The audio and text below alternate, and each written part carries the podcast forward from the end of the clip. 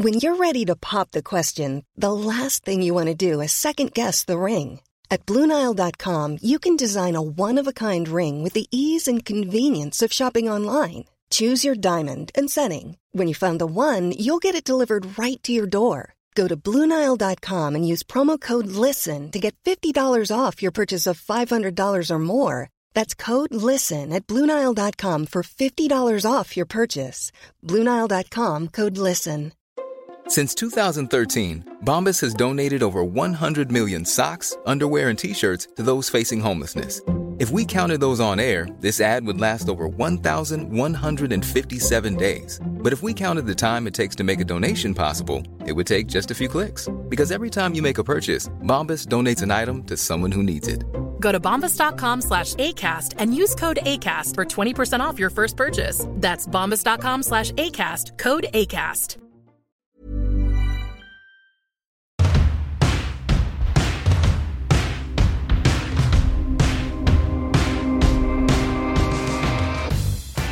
Hello, I'm Russell Kane, and this is Boys Don't Cry, the uncomfortable space where I put the metaphorical gun to a man's head and make him talk about the things we wish boys would talk about. Why doesn't my man talk about X? I hear you, hun. You'll hear all these X's discussed including exes, which is one of our subjects, in previous episodes. Why why does my boyfriend like my friend's picture on Instagram? Why does he do that? I refer you to previous episodes if you want to know the answer to that. We force men to talk about the things they just weren't normally conversant about. Uh, and don't get me wrong, it is a space for sensitive issues. We go there sometimes, we talk about depression, sometimes we talk about body dysmorphia, but we try to keep the funny in there. Why? Because you just can't take anything seriously, Nick Grimshaw. A, I'm not Nick Grimshaw, and B, it's not because of that.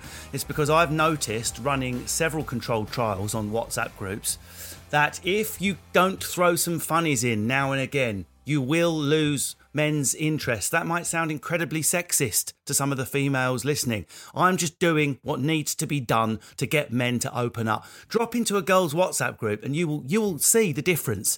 Am I gonna split up with Danny? Are you okay, babes? You might get a bit of banter, but mostly Prosecco ambulance.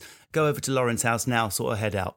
It's very different on my WhatsApp group. Oh my God, I've split up with Kelly. Are you okay? Here's some hardcore pornography from Poland. Does that help? Not really, but it is the standard chain of events on a boys' WhatsApp group. So it's this. We're trying to short circuit the male part of the brain that can't open up, can't take anything seriously, always needs banter to express itself. We're throwing that in to an alchemical mix with serious issues to produce insight. Hence, Boys Don't Cry. And today's guest, Nigel mm, I love saying his surname. Am I saying it right, Nigel? Yeah, close enough. Close enough. Okay. Is it mm, like the end of thing? That's No, how I've been taught to. ung, Ung, add a U in ung. front of it. Yeah, yeah, yeah. Ah, as in well, as in Nigel Ung well hung. Can we say? yeah, sure, sure. And uh, but it'd be really easy for me and Nigel. And normally, of course, we would have two male panelists, but we're recording this during. I don't know if you heard there was a global um, pandemic. So we're recording it during that. So I only have one male guest to grill. So I will be unusually sharing to form the second man. But it would be so easy, Nigel, for you and I to slip into horrible, offensive generalities about, well, you know what women are like. So it's absolutely essential that there is a female auditor on every episode, only speaking from her own personal experience. We don't ask her to speak for all women. We just need someone to go, shut your mouth. You're talking shit. I don't agree, or here's something you should know about what women really think. And that guest today, I'm absolutely thrilled to say, is Ariel Free. Hello. Although I wouldn't say shut your mouth, mouth I'd say wish your pie hole. So Yeah, you'll be getting exactly. a Scottish edge of that um, that statement. But no, I'm, I'm happy to be the female representative, um, and I'm really excited to kind of be involved in this conversation because it's not something I'm usually party to. Two men being starkly honest, actually. I know. Um, It's- it- so it, gets very uncomfortable. No, I'm here for quickly. it. I love uncomfortable. I should first of all check who's single and who's attached because it does change how people speak. I've discovered the level of freedom with which, particularly the men, are willing to express themselves. So, Nigel, are you attached or are you free? Free. Yes. Are you? Yeah, used to be attached. Free now. Yeah. Uh, yeah. Playing like an about that if you want. orchestra. one week on the heart, one week the trombone. Oh, I and, uh, wish. Ariel, are you attached or are you free? You can see I love your surname. I mean, Yeah. there's two brilliant surnames today. Um, usually I'm free, but at the moment in time, it's complicated. Can I just leave that? Oh, indeed. I like it. Is that your real surname, Ariel? Free? Yes, it is. Yeah, yeah, and it's uh, German. Um, my mother's, German? Yeah, my mother's side of the family were German refugees in the war. So the original surname is Fryer, and when they moved to England, they wanted to have a more English surname, so they changed it to Free. No, they just celebrated as they crossed the border. We've made it. Yeah, that can be your name then. that's what I've been told. I, I mean, I often get these facts muddled up in my head, but that's what I've been told. So yeah, no, and um, it's my Scouse side of my family, so I'm quite uh, proud to fly the Scouse Free flag. Wait a minute. So you've got Scouse and Glaswegian in your larynx mixed together. How do you ever get a sentence out? Uh, never. And also, my mum then went on to uh, marry an Irishman, and it was the first time that the Oh, bar that God. she um, had her wedding reception at had um, sold out of alcohol in their eight year history as a bar. So we're all angry Fantastic. alcoholic thieves. Hey! There's a load of stereotypes defeated. Yep. And uh, Nigel, is ung? Does it have a meaning? Does it translate into anything? Does it mean you know like Smith, as in someone who makes Uh, metal, or does it have a meaning? Well, the, the Chinese character for it, Eng is a dialect. One of the many dialects of Mandarin is a Hokkien dialect. The Chinese character is Huang. So I, I'm sure you have met, maybe you have met people who with the surname Huang. Yeah. It means ye- the literal meaning is yellow, but it's probably used to describe kings in the old days. But the literal meaning is yellow. I've only been asking this because the, re- uh, the research, I have asked other panelists this. This will blow your mind and really annoy you because you probably think you're a really creative person with free will. Uh, but your surname, if it has a literal meaning in a language you speak as a mother tongue or even a second language, can have an influence on what you end up doing for a living. So, for example, in uh, in dentistry, you will find an unusual amount of people with the surname Bright and White and things like that and clean. It's, I mean, how mind fuck is that? I love that. that your surname, if it means something, it has a more than statistical chance of influencing what you do for a living. Hence, I've been to Ibiza 18 times in the last 10 years and my surname's Kane. I mean, that's not a coincidence. Fucking have it. Apparently, Anyway. Ariel means lioness of God in Hebrew. It's a Hebrew name. So what does that mean? Oh, man. You've Well, got two it- intimidating names, Ariel. Yeah. a lioness that won't be tamed. Yeah, basically. I love that. That's going to be in my headstone. Anyway, I would love to talk to you and have a nice light-hearted discussion about na- names. Um, but we're going to do a subject now. As always, I try to not um, fulfill my own prophecy by creating false observations. What I mean by that is there might not be gender differences on some of the subjects we talk about. I'm not afraid of going, as we did last week's show, you're talking bollocks there, Russ. It's the same for men as it is for women. So don't feel the need to artificially find gender difference. But I do believe there is a difference this week. And this week's topics are, and I say are because there are two of them related fears and phobias, which I've thrown in together. Phobias, so definition of terms before we kick off. A phobia would be an almost clinical, visceral, guttural, physical reaction that you cannot control, raising of heartbeat, dilating of pupil. And a fear would be a more general fear that sits in your guts and things that you're scared of in life, but would be able to do without physically vomiting or something like that. Um, none, nonetheless, there will be crossovers. So I'm going to kick straight off with this. It's a controversial question off the frigging bat, and Nigel's the first time guest, so I'm not going to be as horrible as to get him to put his foot on the first landmine. Um, Ariel Free, are women more or less afraid of stuff generally than men? Um, Um, your experience, go from the edge, of from your oldest granddad to your youngest niece. I'm I'm trying to think in terms of like because phobias. I mean, I have a massive phobia of spiders, which kind of you would say is such a typical girly phobia to have. Like, oh, I'm scared of Yeah. spiders, but I'm genuinely I've had like hypnotherapy for it and it hasn't worked.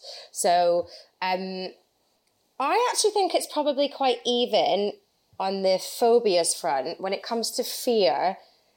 Actually, no, I'm going to say I think it's pretty much even. I think maybe there's probably a history there that says that women are more fearful than men, but actually, I think in reality now it's e- it's equal across the board. We're just fearful of different things. Nigel, would you agree with that? Are, are there? I mean, there, there's undoubtedly things that men are more scared of than women, but overall, I'm going to put it more provocatively. Yeah. Who's braver? Well, I'm gonna answer provocatively too. Men, Oh, right? oh my God!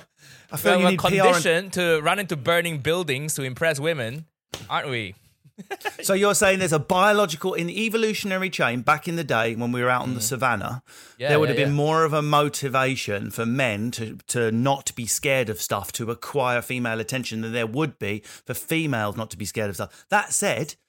I think one of the most dangerous things you could do through history is not running to a burning building or hunt a gazelle. I would say the death rate is highest for giving birth, I was just Nigel. about to say that. The most dangerous Oh, thing that's you could get get out of a time machine and do would be get pregnant, not go into battle. you could go you could go and fight in one of the most violent wars. You could go back in the English Civil War and go, "Hi, I'm Nigel. Mm, can I fight for the Roundheads? what are you doing here, mate?"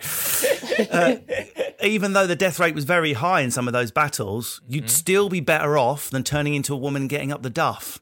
Uh, And women would have known that back then. So I, I ask you, Nigel, oh, good point. Never considered that. you know, you you. I got the topics a half an hour ago. I haven't done, done any research. No, no, I'm just. It's it's not something we can easily quantify. It's, it's Mm-hmm. your gut. Rea- it's your gut reactions. I wanted. Do you have any phobias yourself? We're looking for phobias at this stage, not Oh. generalized fears of which we'll all be riddled with. Yeah, I, an I think actual. my, my I think my gut's a little bit sexist then because that's the first thing that popped into my head. Sorry, Ari. Uh, do I have any phobias? I, I don't think so. You know, there's nothing that makes me. Yeah, sure, I don't like spiders. When I see it, I'll try to get rid of it. But have it got doesn't make- anything? Anything you can't go near though? Any total fears, phobias? No, not really. Everything's So- fine. I might find some things gross, you know, it's- but it doesn't make my heart beat fa- really fast all of a sudden.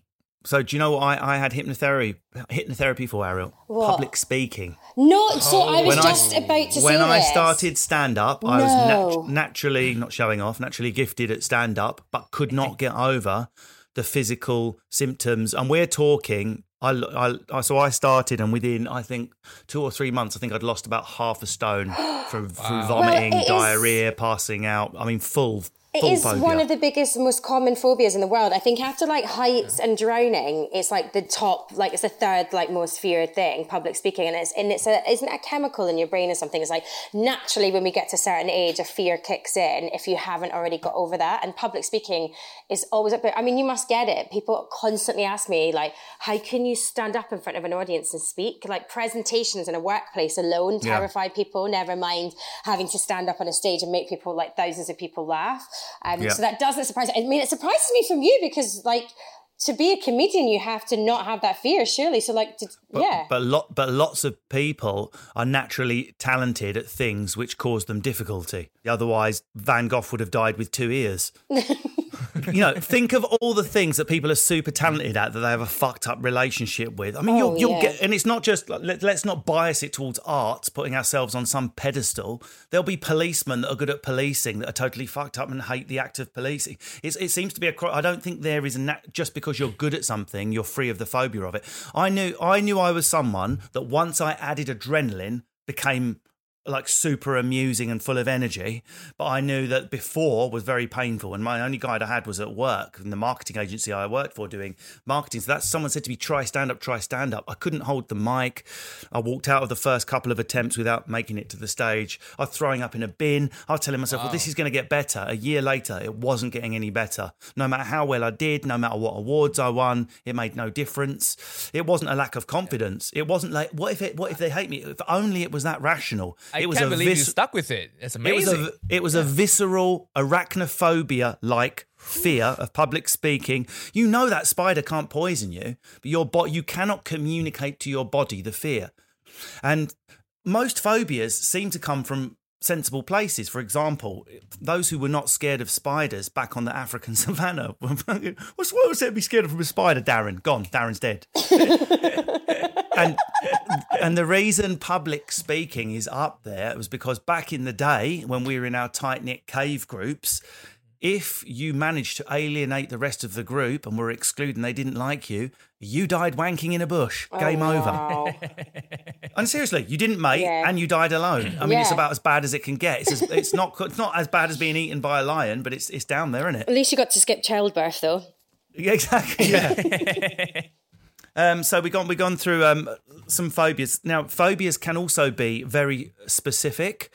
Um, so that can just be one thing. Say something bad happened to you when you were a kid, or you saw someone get hit by a car while you were eating some Pringles. You would have like an irrational fear of Pringles, even though you know it's irrational. That things can get joined. Best one I ever heard. I won't. I won't, don't want to give too much detail because it's not a joke to her, but it will be to us. Sadly, is an irrational. Um, we're talking vomiting, heating up, pupil dilating, panic attack, fear of Mick Hucknall. No, why? I swear to Mick you, Hucknall. I, have Mick- to, I have to Google him. Mick Oh. Hucknall is, is the lead singer of Simply Red, uh, a band from the 80s and 90s. Maybe you might be a touch too uh, young, Ariel, just because of her musical knowledge, will of course know who this is. My mum loved Simply Red growing up. And uh, obviously something had happened, but this girl, people would think it was a joke. Oh, yeah, it's like a joke phobia. And then start, you know, trying to wind her up or getting him on the phone and showing the smartphone to her face and her night would be over. I mean, it was it was awful, the thought of, of being near him. This is Paige, the co-host of Giggly Squad, and I want to tell you about a company that I've been loving, Olive and June. Olive and June gives you everything that you need for a salon quality manicure in one box. And if you break it down, it really comes out to $2 a manicure, which is absolutely insane. It's also so easy to get salon worthy nails at home with Olive and June. The difference between how your nails used to look when you did them yourself and now with the Mani system is a complete game changer. The best thing about Olive and June too is it's a quick dry. Dries in about one minute, lasts for five days, and full coverage in up to one to two coats. Visit oliveandjune.com slash perfectmanny20 for 20% off your first system. That's oliveandjune.com slash perfectmanny20 for 20% off your first system. Burrow's furniture is built for the way you live. From ensuring easy assembly and disassembly to honoring highly requested new colors for their award-winning seating, they always have their customers in mind. Their modular seating is made out of durable materials to last and grow with you. And with Burrow, you always get fast, free shipping. Get up to 60% off during Burrow's Memorial Day sale at burrow.com slash ACAST. That's burrow.com slash ACAST. burrow.com slash ACAST.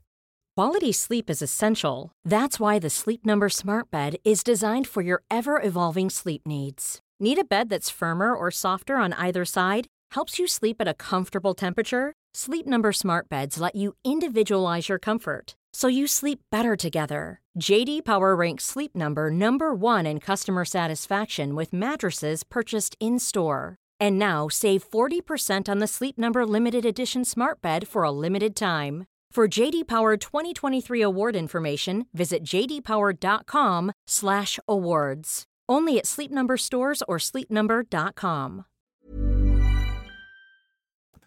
So there can be. Let's let's go let's go through some other specific ones. See if you can work these out. Um, I think we've all got this. I, I, I reckon Nigel might have this one without knowing.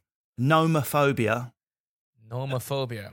It's a fear of What's being that? without a mobile device or beyond contact. Oh, that, yeah, I probably. I now, probably I'd have like to that. flush Nigel's smartphone, which is probably like the iPhone that hasn't been released yet in 2022.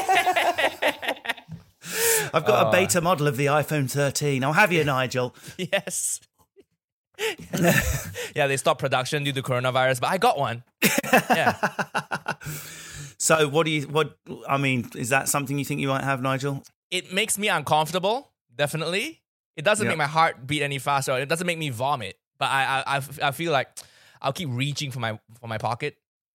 You know what I mean? I, I and I've gone out to dinners before with friends, and I'm like, okay, I'll be on my phone too much, so I just left my phone at home, and just went out. And the Mm. Were whole okay? night I was just like, oh, conversation, like conversation will get to a point, and I'll be like, okay, let, let me check my phone. Oh shit, it's not there. You don't know how to Ah. go to the toilet. We've forgotten how to go to the toilet without our phones. When Yeah, was the man. last time uh, you went to the loo, Ariel? Sit down. I, I now have a sit down wee because I've had a daughter. I had to. The only way to potty train a female baby is to have a sit down wee in front of her. So I've now got addicted to sit down wees. I can relate to that. I used to I ask why my, I didn't have a stick like my brother. I'm like, why haven't I got a stick? I want to pee like him. Almost impossible to have a sit down wee or more without a phone. oh, Almost impossible. really? I Can't be done. love What do you do? Stare at the phone. wall. What did they do in the noughties, man? I mean, how did they wee? I actually have my Guinness World Records up in my bathroom, so every time I go for a wee, I just sit and look at all the records I've broken. um, no, I'm actually I am a person who have I've got really into a good habit of not having my phone with me at all. In fact, it kind of annoys people because I don't really reply to messages a lot, and I won't. I will happily be off my phone. I can put my phone in my bedroom for like five hours and not see it. I just I've had to take myself away from that scrolling mentality, and it's so great. It's wonderful. And I don't care that it makes me un- really uncool in this day and age. No, it's great. It's, it's, it's good mental health. One, one last one, which seems to me completely viable and logical, uh, which is fear of germs or semen, spermophobia. and I hate the fact those two have been lumped together. That's doing nothing. Yeah. That's doing nothing for my PR campaign. um, hashtag jizz to the face for the NHS, which was something I was trying to get going. Listen, so many other people have done dubious. I'm going makeup free for the NHS. Oh, thanks for that. We that's bought a thousand more ventilators, so we might as well do jizz to the face for the NHS. It's got about as much. Anyway, we'll, we'll, we'll How stay- does that we'll- work? Do people jizz on your face or do you jizz on other people's faces? It's just it's just a bonding thing for couples, which I think would help defeat COVID nineteen. Um, sadly, Lindsay didn't believe me, and she knocked me down the stairs when I suggested it. so, um, the fear and the phobia, we've made the distinction. Fear. Let's move on to fear. Do you think, Ariel Free, that women are more afraid of big life events or smaller things, or is it vice versa? Is it men that are afraid of the bigger life events and girls that are afraid of the smaller things? Because my observation across my social group is men seem to freak out and and are scared of traffic and organisation and my car keys and running late, but but the but like really lose it at the small things.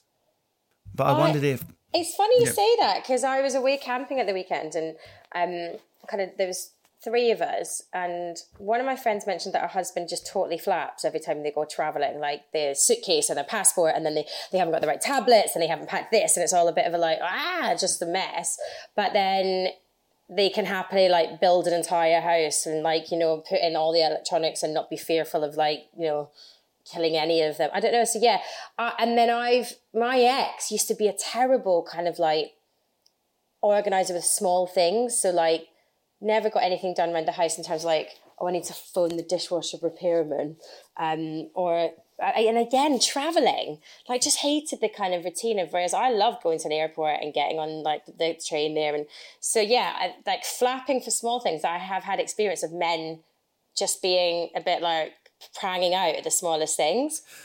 So, what what would you say are the things that scare you or that you fear in in life? Because when I've when I if I'm speaking to my female friends or if I'm having a glass of wine Lindsay's there and the mother-in-law, women tend to answer that question. You might feel a bit reluctant because obviously we're recording this and we're in a, po- a podcast environment.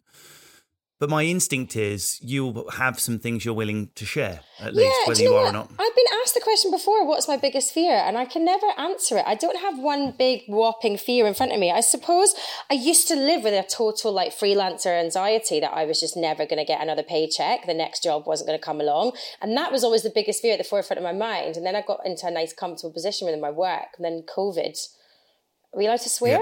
No. Do you? Yeah, yes, of yeah, course you can. fuck that up the wall. I've lost like two thirds of my earnings. I'm a DJ. I can't go out and like you know. So then I suddenly realised my main purpose in life was my work, which I think Can is, I ask? Can I ask you, Ariel? Do you mm. come from a very working class background like me? I come from a council house, Yeah. so I don't think that fear ever goes away. Mm. I think you could be earning ten million a corporate 10, mm. 10 times a week, and you'll think, yeah, but what if I tweet the wrong thing and everything's taken away and I get sued and I end up with nothing in a Oh, cardboard yeah. box? Yeah. Yet it never stops stalking you. That fear. It's a, it's a working class thing that's put into you. Yeah, definitely. And I think, I like, yeah, that's the thing. Like this whole kind of COVID situation really made me reassess that like the whole main purpose of my life was just focusing on my work. And I was suddenly like, well, if I don't have my work, what's my other purpose? You know, I don't, I don't have kids. I'm not married. I'm not like, and I was like, "Shh." and I always was like, re- not rebelled against that, but my work, I was like, well, when everyone else wants marriage and kids, that's not really a priority for me. I actually really want to have a nice job and travel the world and be successful in that first and foremost. Um, so I suppose my biggest fear was always being a failure and not succeeding in the kind of goals that I'd set myself. Um, and I think that's probably why I managed to get a job because I just never had, had an option of giving up because I Yeah. didn't know what else to do. It's crossed out the fear box. Failure. No, not selecting it. Yeah, yeah, yeah, yeah. So um, Not- I don't know. so not- men do men fear failure? Like Nigel, well, let's ask Nigel. What's your biggest fear apart from lack of lack of Wi-Fi or suboptimal recording suboptimal recording equipment. Yeah, Uh, well, imagine if that what was a a bird! phobia. What a bird! suboptimophobia, fear of suboptimal ah. recording equipment. Now, what would you what would you say are your your are your fears? No, I, re- I The relate police, to what. the police. yeah, coming I know. This this neighborhood is going downhill. I pay good money to live here. To be Why fair, you uh, he's Nigel. Just to explain, Nigel's gone to Beirut to blog about the recent in- incidents there, and he's just recording it from there. So apologies for the sound.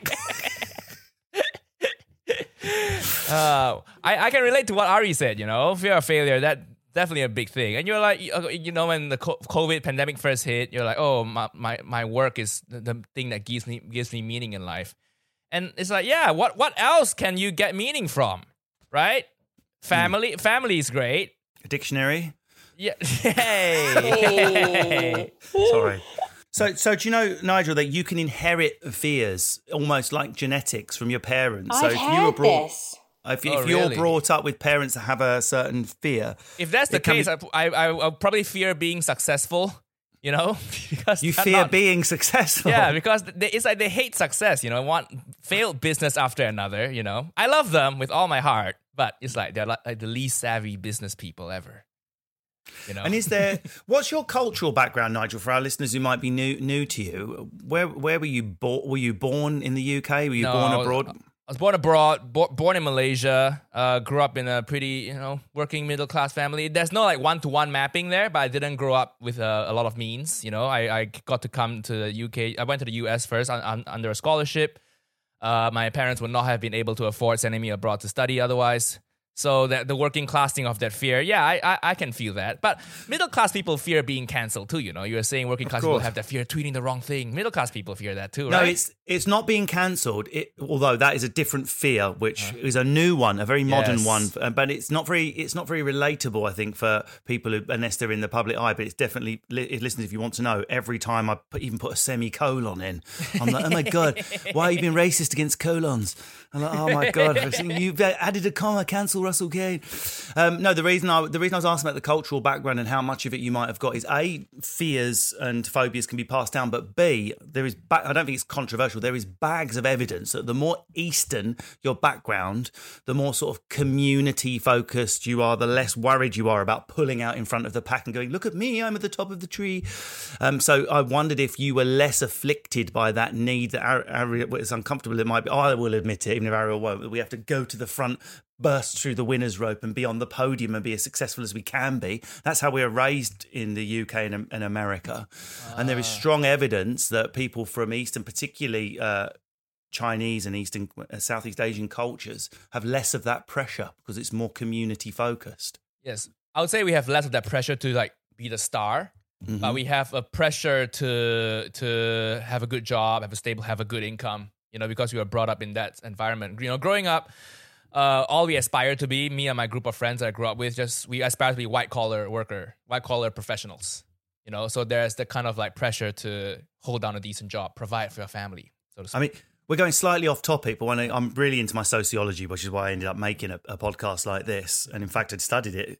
Um, but one of the most fascinating studies I saw, they show, they showed children from two different cultures, a group of children running, and one child's out in front, and the other children are running behind. And the Chinese and Malaysian and Japanese children across the board were like, "What's you know what's happened to the first child? Is why has he been excluded? Why is he being chased? What's he done wrong to get in trouble?" And the British and American kids, look at the winner in the front there at the front of the pack, and it was a real teller of the the fears that are sown in early doors in, in Western mm. capitalism. Anyway, that's probably a different show, so tune in for that one for part two.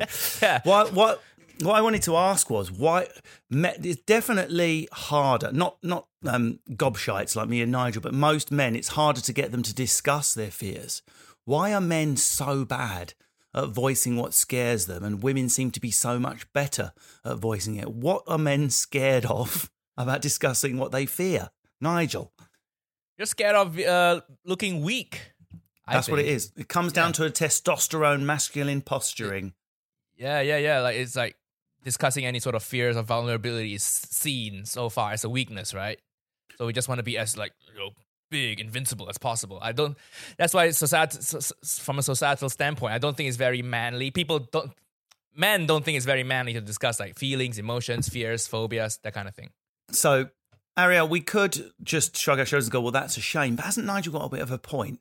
For all the things my lovely female 2020, 2021 friends say, it's like nonsense. Men need to open up and express their feelings. We can't go forward unless men tell us how they feel. What do you look for in a man? Tall, tall and strong. What the fuck? I mean, how far have we come? no, it's, and it's so true. It's like um, you know when you watch any like Love Island or any of the reality TV shows, they're like, "What are you looking for in a man? Oh, tall, dark, handsome." Um, Exactly. You know, I want you know. I, I, I've it's really struck me recently, especially all of my friends who like are now in strong marriages. They have children together, and they're quite honest. Like, oh, my husband's having a really hard time. He just doesn't want to talk about it. And I'm like, that this mentality. But I I don't know. I always, I constantly think about what, how do we help men talk? How can I help a boy talk? I said something about like, if you're quite anxious about that, why don't you go and speak to a counsellor? Like loads of my friends speak to a counsellor and they're like, no, I'd never do that. And it's like, well, there's, there's nothing wrong with speaking with a counsellor. But for some reason, this guy thought it was really bad. And is it that thing of like looking weak? Is it looking vulnerable? Yeah. Admitting that they've not done everything 100%? They're a failure? Or they, is it admitting that you, it's just, it's like, li- li- yeah. little little boys up until very recently were raised that way, and now we we get. It's part of the reason I did this podcast. It's not very fat. It's not very fashionable at the moment. In fact, indeed, it gets you in hot water to even dare to go. Well, um, we're having a few issues as well, men, because it's taken as a slight on feminism. It's not at all. Mm-hmm. I'm just trying to say there is some issues amongst men which, if tended to, would actually help women a hell of a freaking lot more Yeah. than, ju- than If just women- denying that they're there. if, if women start putting on the Tinder profiles that looking for a man who's very in touch with his emotions instead of tall, dark, handsome, above six foot, then yeah, Yeah. men will evolve. I'm gonna I'm start looking talking about emotions all the time. If I can I'm get looking more for someone swipes. who's, who's five foot eight, likes Nando's and cries during rom coms. I'm gonna harvest that pussy all year long. You need an app for people like us, Russ. Actually, I'm if, um, if I had a dating profile, I would actually ask for five foot eight Nando loving uh, rom com man because I uh, live for the day that I can meet a partner that will happily sit down and watch all of the rom coms with me. It just doesn't it doesn't work. I've yet to find it. Right, I'll stop you there, guys. That's the end of part one. Don't fear, because we'll be back with part two.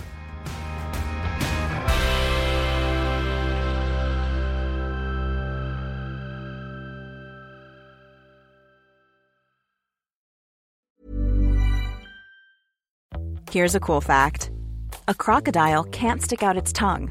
Another cool fact you can get short term health insurance for a month or just under a year in some states. United Healthcare short term insurance plans are designed for people who are between jobs, coming off their parents' plan, or turning a side hustle into a full time gig. Underwritten by Golden Rule Insurance Company, they offer flexible, budget friendly coverage with access to a nationwide network of doctors and hospitals. Get more cool facts about United Healthcare short term plans at uh1.com.